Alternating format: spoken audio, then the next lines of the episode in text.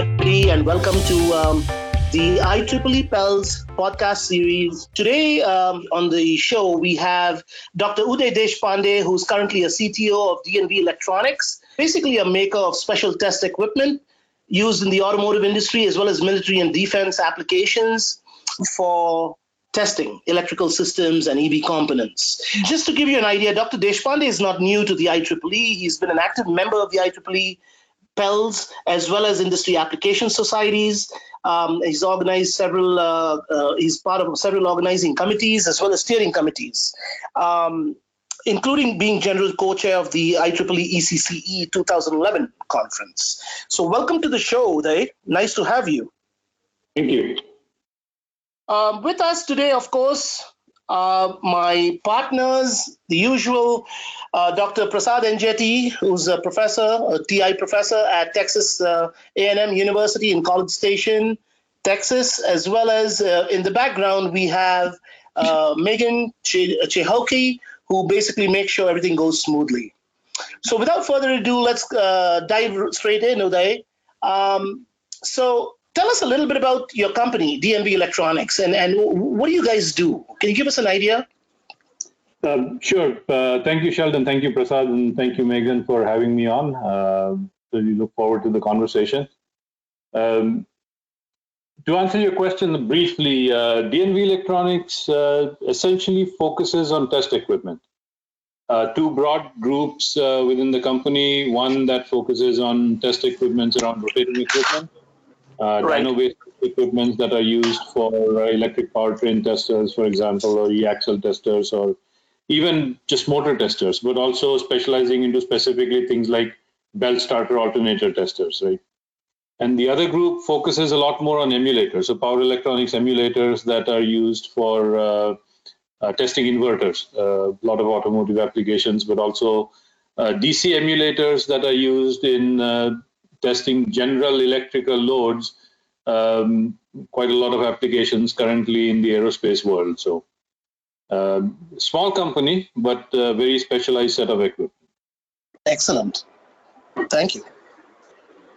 Thank you. Uday. Uh, given that you've been on both sides of the table, like the OEM leaders, the tier one, two suppliers, can you provide some thoughts as you consider both sides of the coin? You know, what should OEM be looking for and what should suppliers be aware of as far as the testing needs are concerned?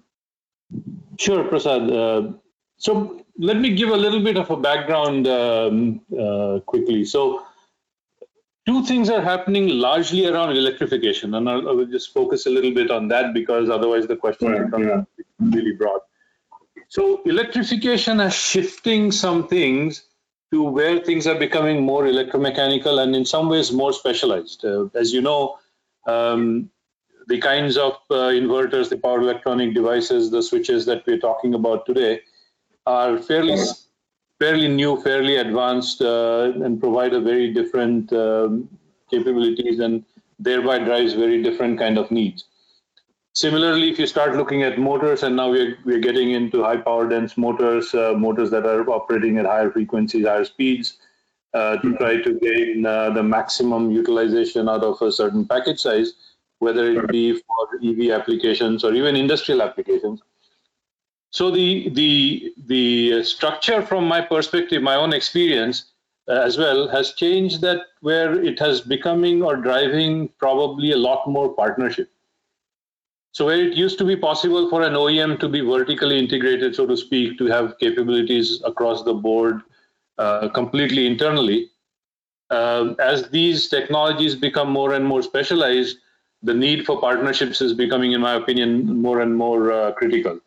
So from an OEM perspective, uh, how to engage with a tier one supplier or a preferred partner um, in light of technology to maintain the the um, uh, IP, to maintain the uniqueness that they want to be able to get them a, uh, uh, an edge in the market, and then from a supplier or tier one side, somewhat similar because they come in with the specialties uh, of the technology that they want to make sure that uh, get used, but they want to protect their own uh, sort of business as well as be partners with the OEM. So more and more, I think OEMs, as they look at it, have to become um, more clear about what is it that they really want to do, what they want to control, what they want to partner with. Suppliers have to recognize that it's a it's becoming a more of a almost a co-development in some cases and so the Yeah. engagement need to start getting into into that shape now what is specifically does it mean for oems oems have to be able to provide requirements and information in a very or sufficiently detailed manner suppliers have to be a lot more aware of the end application so if i am designing an inverter or if i'm designing a motor it's not Yeah. enough that i design an inverter or a motor if it's going into a traction application, then I need to understand that. If it's going into an industrial application, I need to understand that. If it's going into a very uh, unique, specialized environment, I need to understand that. So domain knowledge becomes more critical for the suppliers, and uh, technology knowledge becomes more critical for the OEMs. So hopefully, it gives a flavor of the changes that OEMs and suppliers have to deal with as we are getting into the technologies. So in the middle of all that is D&V Electronics, right? Trying to match both of them.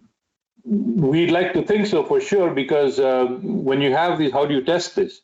Right. Uh, how, how does a how does a component get tested and integrated, and how does the OEM ensure that the component is is going to meet the requirements that they have? So testing starts becoming becoming very critical, and more so, uh, you might have heard the term shift left in testing. It, it was Oh. traditionally used for software development, uh, where the idea is that you start um, testing as early as possible. Sometimes some people say that even you start testing out the requirements for their uh, viability. So instead of waiting till everything is done and you do the testing at the end, the idea is to test the shifting left so you're able to test at a component level or a module level or subsystem level, a system level, all the way to the final uh, vehicle or, or product level. So uh, now testing becomes a lot more of a continuum in some ways, so that you're able to ensure that if I test the component, satisfies it completely so that the next level module testing could be um, complemented and you don't have to repeat testing and so on, so that your testing is equally distributed, shifting all the way to the left uh, to the design stage. Okay, thanks. Okay, well, um, I have a question, today Just as a follow-up, um, I know you gave a very broad overview of testing and where D&V Electronics stands, and and I know you take pride in component testing, and you know, as you mentioned, testing ahead of time. Um, in terms of specifically electrification in the field of electrification, what have you been seeing as a company and as an individual? What have you been seeing in terms of testing in just the field of electrification? And let me maybe frame that a little bit more specifically. Like, do you focus, for example, on testing the different subsystems of a powertrain, let's say, or do you test the powertrain as an integrated system? And if so, what is the difference? If you could just give us an idea, because many many of the of us who are engineers in the powertrain business, uh, you know, look at it differently, and there's confusion at, at times as well.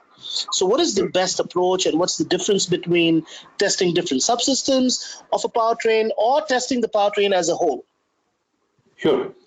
So I'll take a quick step back and make sure we're talking. So powertrain has got, broadly speaking, three components, right? An electric powertrain in particular, then you've got a motor, Yeah, uh, maybe a gearbox or a transmission, and the inverter that drives the motor, right? sure. The inverter obviously has the hardware component and then the whole power electronics component. And we'll say that this um, module or subsystem is standalone, meaning it can be completely tested on its own merit without requiring, um, let's say, um, uh, inputs from the uh, accelerator or inputs from anything else, right?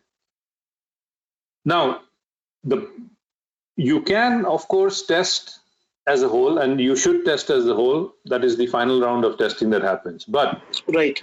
take the approach that nothing gets tested until everything is plugged together and you run the test, you're just opening up a can of worms that can set the program back a lot, both in terms of time and money. Because if something goes wrong in this combined uh, module, it's very difficult to know exactly what the root cause is.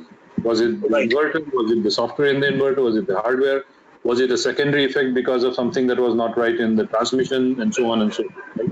Mhm. So, to make sure that you build up the maturity of the testing so that when you come to the final product, you are doing a lot more of a verification rather than a validation. Um, Mm. the, it's important to test at a component level as well. So, Mhm. you've broken down the requirements from the powertrain to say the motor has to be capable of providing this, whether it's torque speed characteristic, power levels, efficiency maps, and, and so on. So you should be able to test the motor to know that the design of the motor is capable of providing uh, the required performance. Right. Similarly, on the inverter, you have to be able to test the inverter to make sure that it's operating the way it's supposed to, the controls are doing what it needs to do, and um, provide the performance that, that, you are expecting. And then they have to be combined together, because at the end of the day, the final product is a combination. But now you have come into the combined product knowing that the inverter is doing what you expect it to do, knowing that the motor is doing what it's expected to do, including motor gearbox or motor transmission type test. And then you run the whole thing together and say, like, yep, the performance is what we expected. Uh. Right. And so maybe uh, at the subsystem level also, maybe there's also a tolerance band. I'm sure you guys test for with it. Absolutely. Like, like eh, considering that the powertrain uh, eventually will be an integrated system, that tolerance band, from your experience, is possible. I think you guys uh, already take care of that. Is that uh, uh, correct to assume? Correct. So, so the, the basic tenet that you then follow is a systems engineering approach, right? The end Right. of the day, Mhm. you need the system, not just the inverter or not just the motor, right? So you want the performance out of the system. You break down or decompose the requirements of that system into its components. So you say that, hey, the motor should be capable of producing this kind of power, this kind of torque, this kind of speed, and so on. So Right. is the expectation out of the motor. Uh, along with the other uh, parameters, right? How you take the heat out, what efficiency do you want, and so on and so forth become the functional and non-functional requirements of the components. So, because these component requirements are derived from the system requirements, you you you work to ensure that if the component meets their requirements, the system should meet its requirements. Right. I'll, I'll use the word 95% coverage from that perspective, right? You will need some things that you cannot test on the motor alone or the inverter alone. You need the combined package to convert, to finalize it, Absolutely. and that's what you do. So you uh, you, you you test the inverter on its own, and uh, now you have the emulators that help um, do that, or you can have motors as well to to uh, use for testing the inverter you test the motor on a dyno.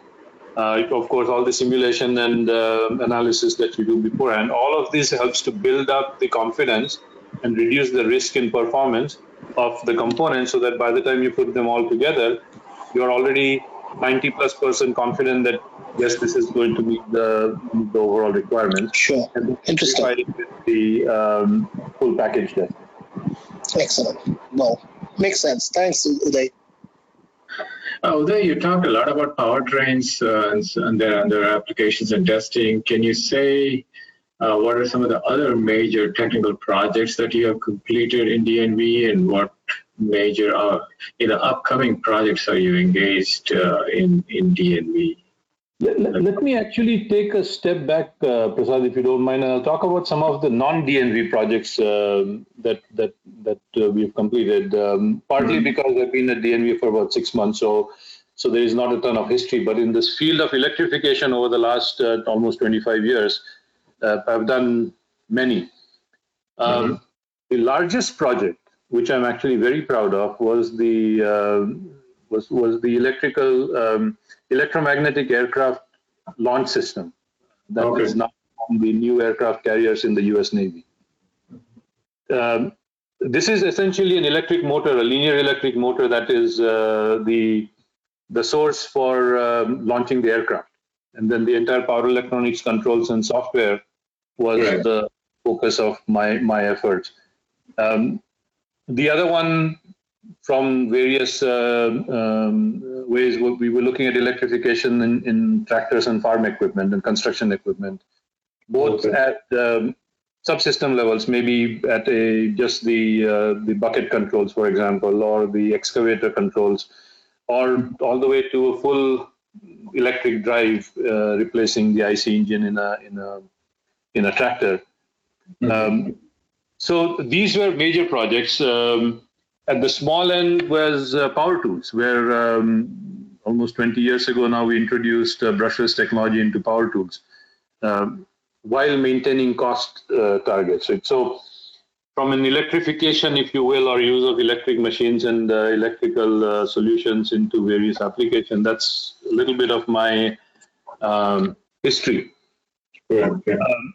Within D&V, there are, there's there are a couple of other things that perhaps are notable. Um, so you've talked about the dyno and powertrain uh, so far. The other set of applications that we get into is where we are. Um, uh, we have a product that's called the DC emulator. It's a direct current emulator. Um, if you think about it, it's almost an active power emulator. So Mhm. it can emulate a the electrical signature of any load that is operating on a bus, whether it's a DC bus. Primarily is what the focus is, but uh, potentially AC bus as well.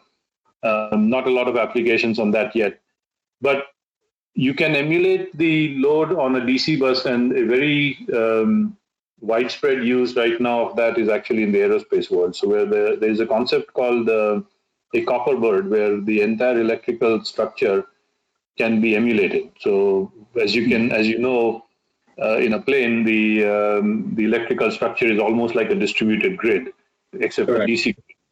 And the DC emulators can mimic everything from a pure electrical signal to electromechanical actuator signals, and that could then be um, put up on a bus emulator, which is also a DC bus emulator, which is which is also the DC emulator that allows you to be the bus and then you can study the effect of these distributed loads, um, uh, noise issues, um, all kinds of stuff uh, by creating this uh, effective wire frame that allows you to, at power, uh, mimic the the physical loads that you are going to expect to see in the actual um, airplane in this case. Okay. So you're able to even uh, mimic the input-output impedances of those uh, loads you're mimicking as well. Correct, as well as the yes, as well as the current profiles. Mhm. Okay. or power profiles. Now, these can be done in two ways. Uh, uh, you can you can operate it with a real-time uh, simulator model, like something like a DSpace or a or a Speedgoat or an Opal RT real-time simulator, uh, to then drive the power electronics of the DC emulator, which effectively acts like an amplifier, if you will, a power amplifier that Mhm. allows you to then load the the the, the supply with uh, with um, real power loads. Yes. Thank you then. Okay, Uday, I think in terms of the projects you mentioned you completed, and you know, uh, do you see any of those as paradigm shifts that you have led? I mean, and if so, what are the outcomes of those efforts? This is a follow up to Prasad's question, actually. Um, you mentioned a couple mm, signature projects that you've done, non D&V as well as D&V. And so, which one or couple do you see has made a major paradigm shift in state of the art and, and, and, and the outcomes of those efforts? Okay.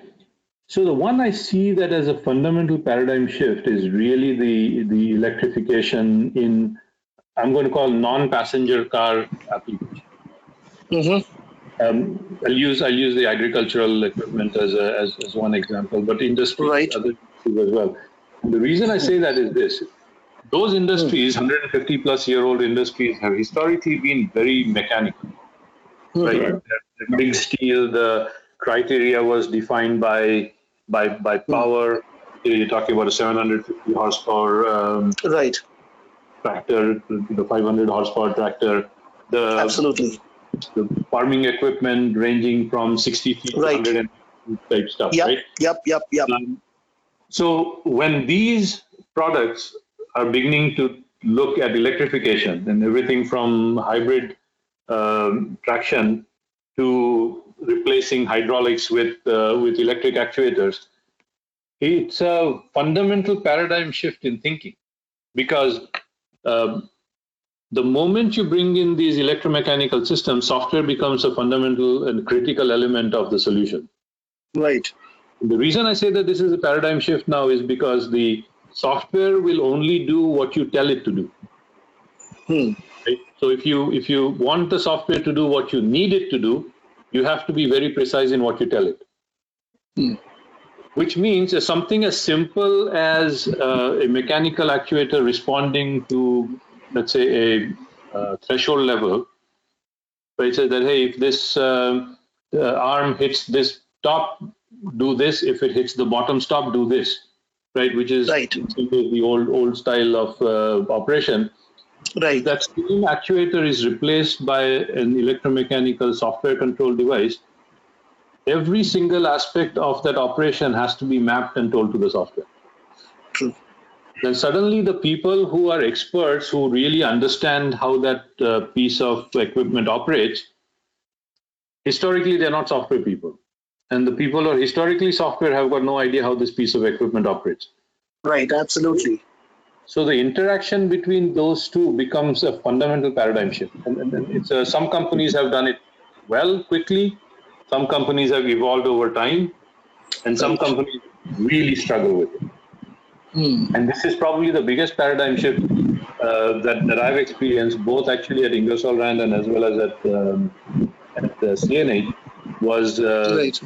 sure that this communication is one, clear, and two, the shifting roles are comfortable because now suddenly, let's say if 30 years I've been a mechanical engineer and I have to suddenly start explaining something to, about software and I'm not comfortable with it, it's a very tough position for me Hmm. right? So it's it's, uh, it's managing that transition, making not just the individual person, but also the company culture or the group culture shift Yeah.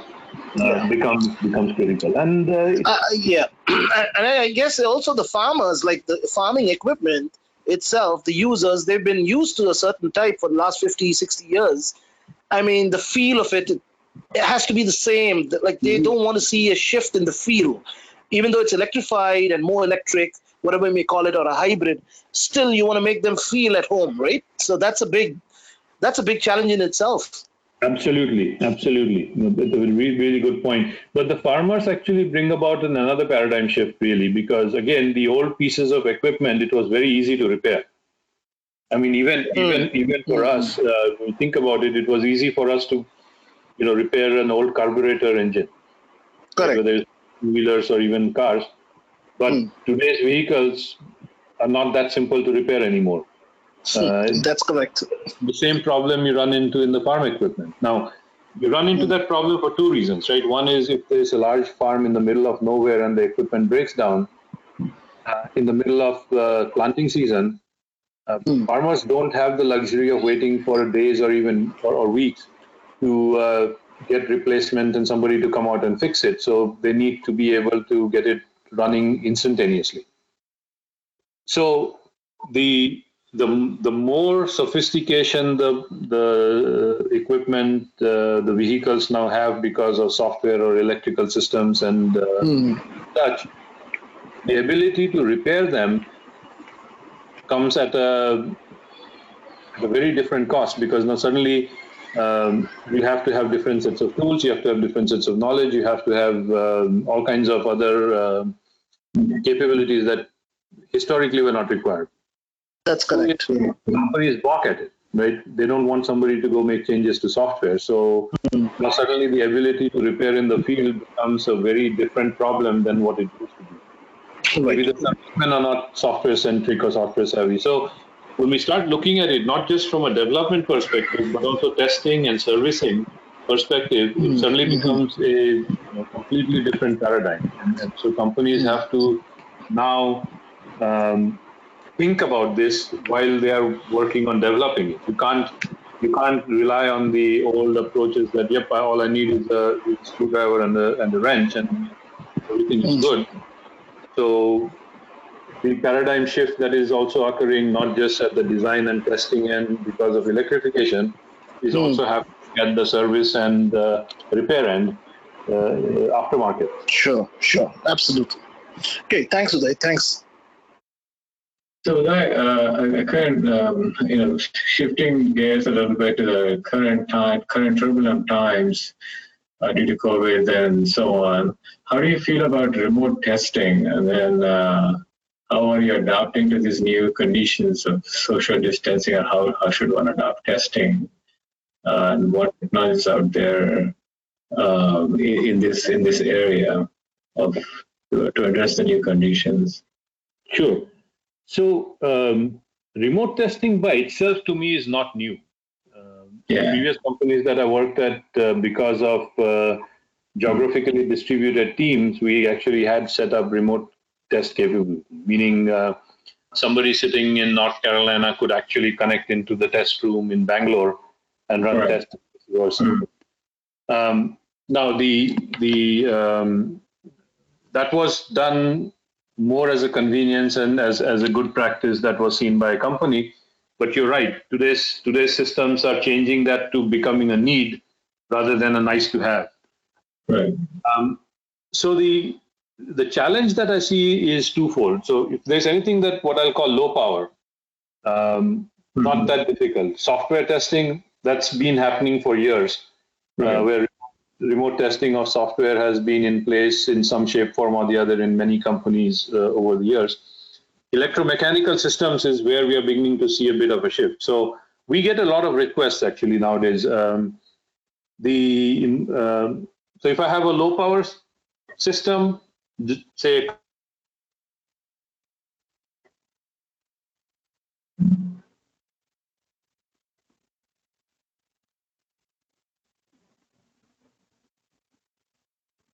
We lost you. controller uh, with a with with with an uh, test setup that allows me to exercise the remote test capability. Uh, ability to set this thing up is fairly fairly simple.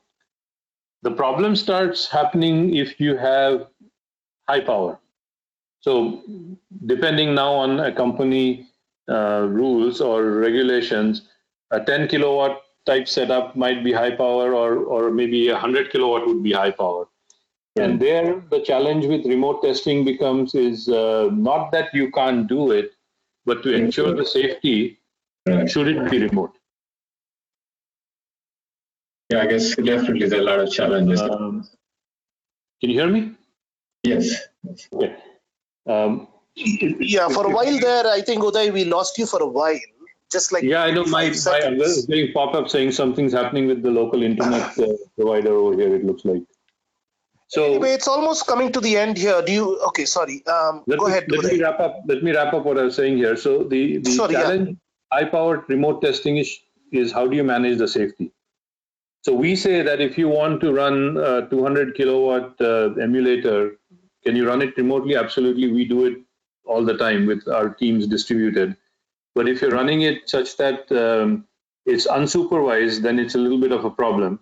One, just from a safety perspective. Two, you still need a local presence to set up the high power connections, the high power connections, the coolant connections, and so on. So, remote testing is feasible, it's possible, but you have to keep uh, safety considerations in mind. Local presence. It's not a technical challenge. It's a it's a process and the regulations challenge more than technical. Good. Thanks. Excellent. So Uday, it's uh, coming to the end almost of the show. Um, the just now looking at the current situation, right? Market conditions. I mean, you know, testing is very specific. Like I, I can only imagine D&V Electronics and maybe a handful of other companies who are who are you know pioneers in testing who can say safely. So I mean, what now are the challenges that are specific to testing, and what are the market conditions that present those challenges, and, and what are the plans in in place for future realization of those plans uh, as far as uh, you are concerned? Sure, absolutely. Um, so, so the need doesn't go away. So I, we're not seeing a decrease in the need from, uh, Hmm. uh, you know, are we getting requests? Are we getting um, uh, requests for quotes? Are we people interested in talking and learning more? That doesn't seem to Hmm. be uh, Hmm. dropping. Depending on what sort of test it is, because some of these, let's say EPTs or e-axle testers are, you know, several hundred thousand dollars, pushing a million dollar type type tester. Then obviously the current conditions are causing a slowdown in spend. So they're delaying the delaying decisions is is part of what we are seeing. Right, right. In terms of timelines. Timeline, yeah. So if they said like, hey, we wanted to do it in 2020, end of 2020, that is now maybe becoming maybe middle of 2021. Hmm. So that's the biggest uh, consistent sort of theme that we're seeing. Um, on the other hand, um, as, as, EVs are beginning to see as almost a resurgence, in fact, I think uh, several of the um, consultant companies and so on, like like McKinsey's, have said that I think EVs are likely to uh, see a big surge because of multiple reasons. Like you're seeing this in India right now with the push for uh, for EV, what what the Delhi government has done, and, and and what other other groups are doing, recognizing the obvious value of uh, low pollution as the environment cleaned up in many places. People are realizing that hey, maybe we need to push this uh, further faster. And so there is a push for EVs. So we are seeing a lot of requests for you know things like emulators, for example, because it allows the separation of inverter development and testing away from the motor, which was one of the things I was going to say earlier when we were talking about that in terms of component testing. The value of this also is that uh, you can test each component individually on its own timeline. Um, I don't need to get into, I didn't need to wait for the motor before I can test the inverter. I can test the inverter when it's ready. Then I can test the motor on its own when it's ready. So I don't have to, I can reduce the dependencies uh, that historically used to exist. Uh, We see, we see that EVs are probably going to continue to be a demand, so we are uh, hoping Uh-huh. we can capitalize on that. The biggest thing has been to make sure that we can uh, continue to uh, build the technical solutions, the technology to be ready for it. Uh, I'm a big believer that uh, when when times are slow, that's the time to actually build up capability because you need it when the market does turn back. absolutely. Good point. Thanks, Uday. Well, Uday, this is my last, this is our last question. I think uh, it's more futuristic. Can you co- can you comment on the hardware in the loop? Uh, you know those technologies which are uh, devel- evolving right now, as well as some something called digital twins, and their Sure. potential to save hardware cost in test setups. Is there a potential? I know you really need to test at 100 amperes or there, there is a need for that, but hardware in the loop may have set place. Can you comment on that? Absolutely. Absolutely. That's a great question, Prasad, because um, uh, you, you've touched upon actually one of my other uh, firm beliefs is um, virtual engineering. The idea Correct. is that virtual engineering and testing, and I'm using virtual in a very broad sense. The idea is that you should not have to do a lot of testing in vehicles. So, for example, if if if I have a tractor, uh, one tractor costs hundreds of thousands of dollars, right? If I have to do a sufficient number of testing to statistically prove the the design, that's several tractors worth of um, equipment that I need. So potentially, you know, seven-digit uh, costs plus time and plus delays if you find something wrong at that point to go back and, and, and fix it. I believe that up to 95% of the testing could be done in what I'm calling a virtual way. And the virtual way is all of the things that we've been talking about, right? Um, it's not on the final equipment, but it mimics final equipment. So emulators is one, dynos, things like that are others. And you do the right testing at the right time. So HILs are very critical and play a very, very important role in this continuum. So uh, perfect example for, from my perspective, you- you've got power electronics and you've got the power electronic controller. So the controller development of the inverter can be done in a HIL setup where you're emulating the the switches. Um, no power or low power, you're not you're not actually pushing the 100 kilowatt that the inverter is ultimately going to be capable of. But you can mimic all the operation with a HIL setup and do the entire development of the controller before it even sees one real switch.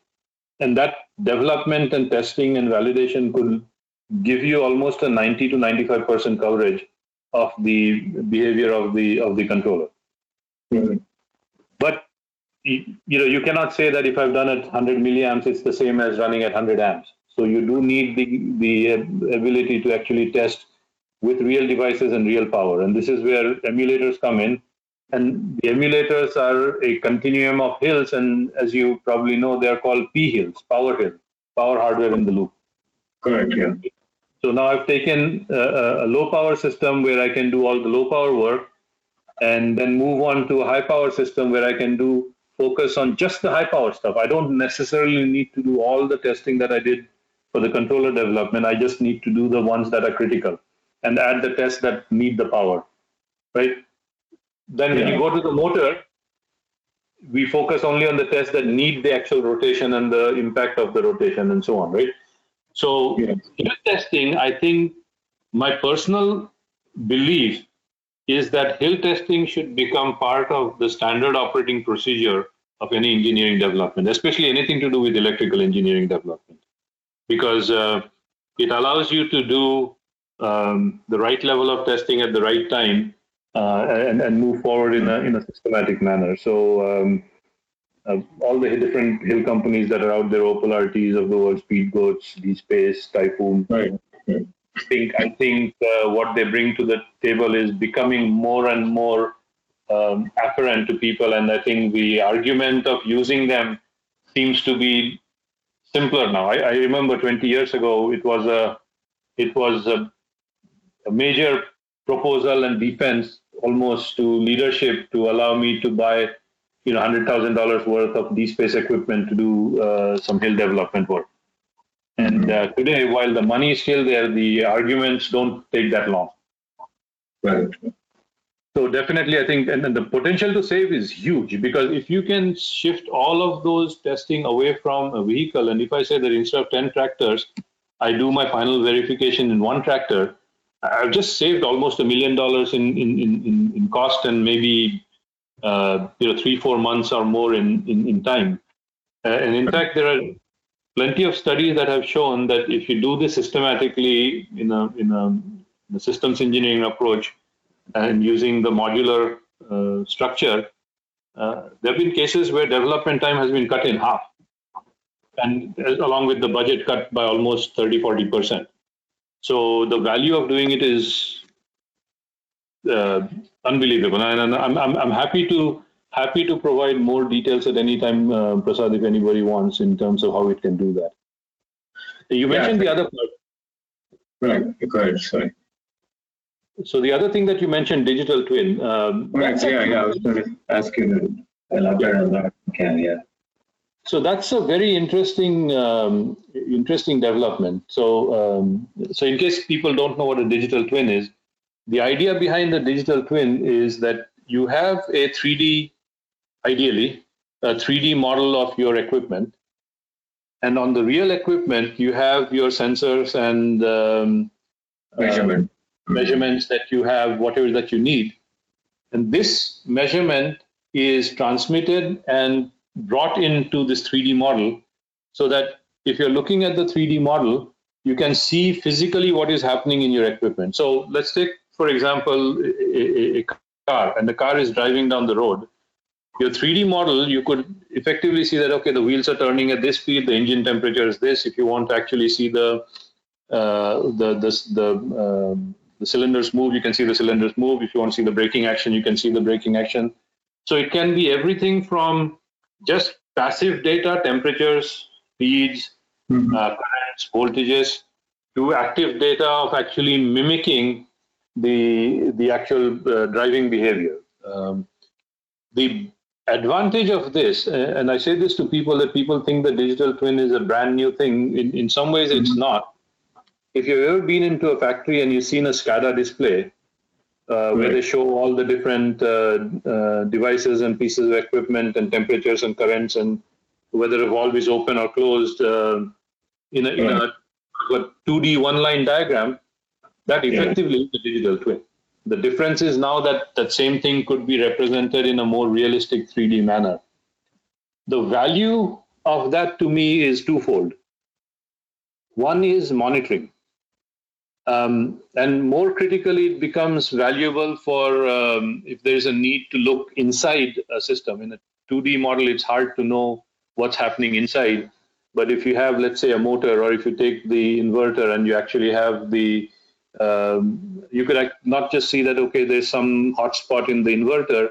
You might be able to say that the hotspot is this specific IGBT or this specific uh, capacitor or this specific point in the in the circuit. So it allows you to pinpoint better the source of whatever might be going wrong. Correct. Monitoring is probably the most obvious value. If, if let's say you're the boss um, and you're sitting remote somewhere, not on the factory floor or not even at the uh, at the customer site, this gives you a visibility of what's happening, and and you you can get uh, a pretty good sense of um, you know where things are and and, and uh, where things are going. Uh, sometimes you might be able to see something happening in the in the in the 3D model that you cannot actually physically see in the in the real equipment because it's you know hidden or it's an Right. interior it's an interior uh, component. So I think digital twin is uh, going to provide some really good value insights um, as we move forward, um, and especially as the ability of IoT uh, technology to provide um, you know larger and larger quantities of data, and for the Yeah. system process that larger quantity of data becomes uh, Right. more more simple. The value of the digital twin will probably grow. Uh, my opinion. Right. I, I've seen some people talk about digital twins being used in accelerated testing and things like that. So, so they, don't, they don't destroy the real component. But anyway, uh, Correct. Virtual engineering, absolutely. Um, you can do. You can do. Um, you can. If you can sense it, you can get data out of it. You can uh, uh, model it, and you can evaluate the the component on in, in virtual uh, world and get a fairly accurate uh, uh, representation of this. Uh, To Right. me, though, the the key part to that is uh, ultimately it's going to be driven more by the the fidelity of the physics model than anything else. correct. Uh. So you, you you can you can get a good representation from some tests, and then you can expand it using uh, virtual, absolutely. But you're still, I think, limited by the how good the physics models uh, is. Yeah, correct. I think there needs to be a continuous uh, development on that end as well. So, And and you're right on that one, uh, Prasad, because the as the components and the systems become more and more intertwined, right? Where you've got uh, vastly different uh, physics-based models, right? So on one hand, you've got something that is uh, uh, you know electron flow like a like an IGBT device or or, or junction behavior at at a more fundamental um, uh, level, and you have got um you know thermal issues on the other end, and they are somehow interconnected uh, and interdependent.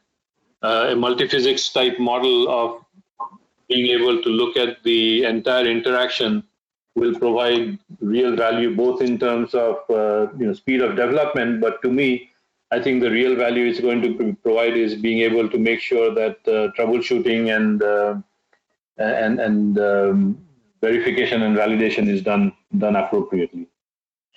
thank you. Sheldon, do you have any more?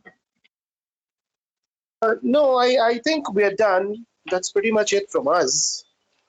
So thank you, Uday, for, for this exciting conversation as well as dwelling so much into the future.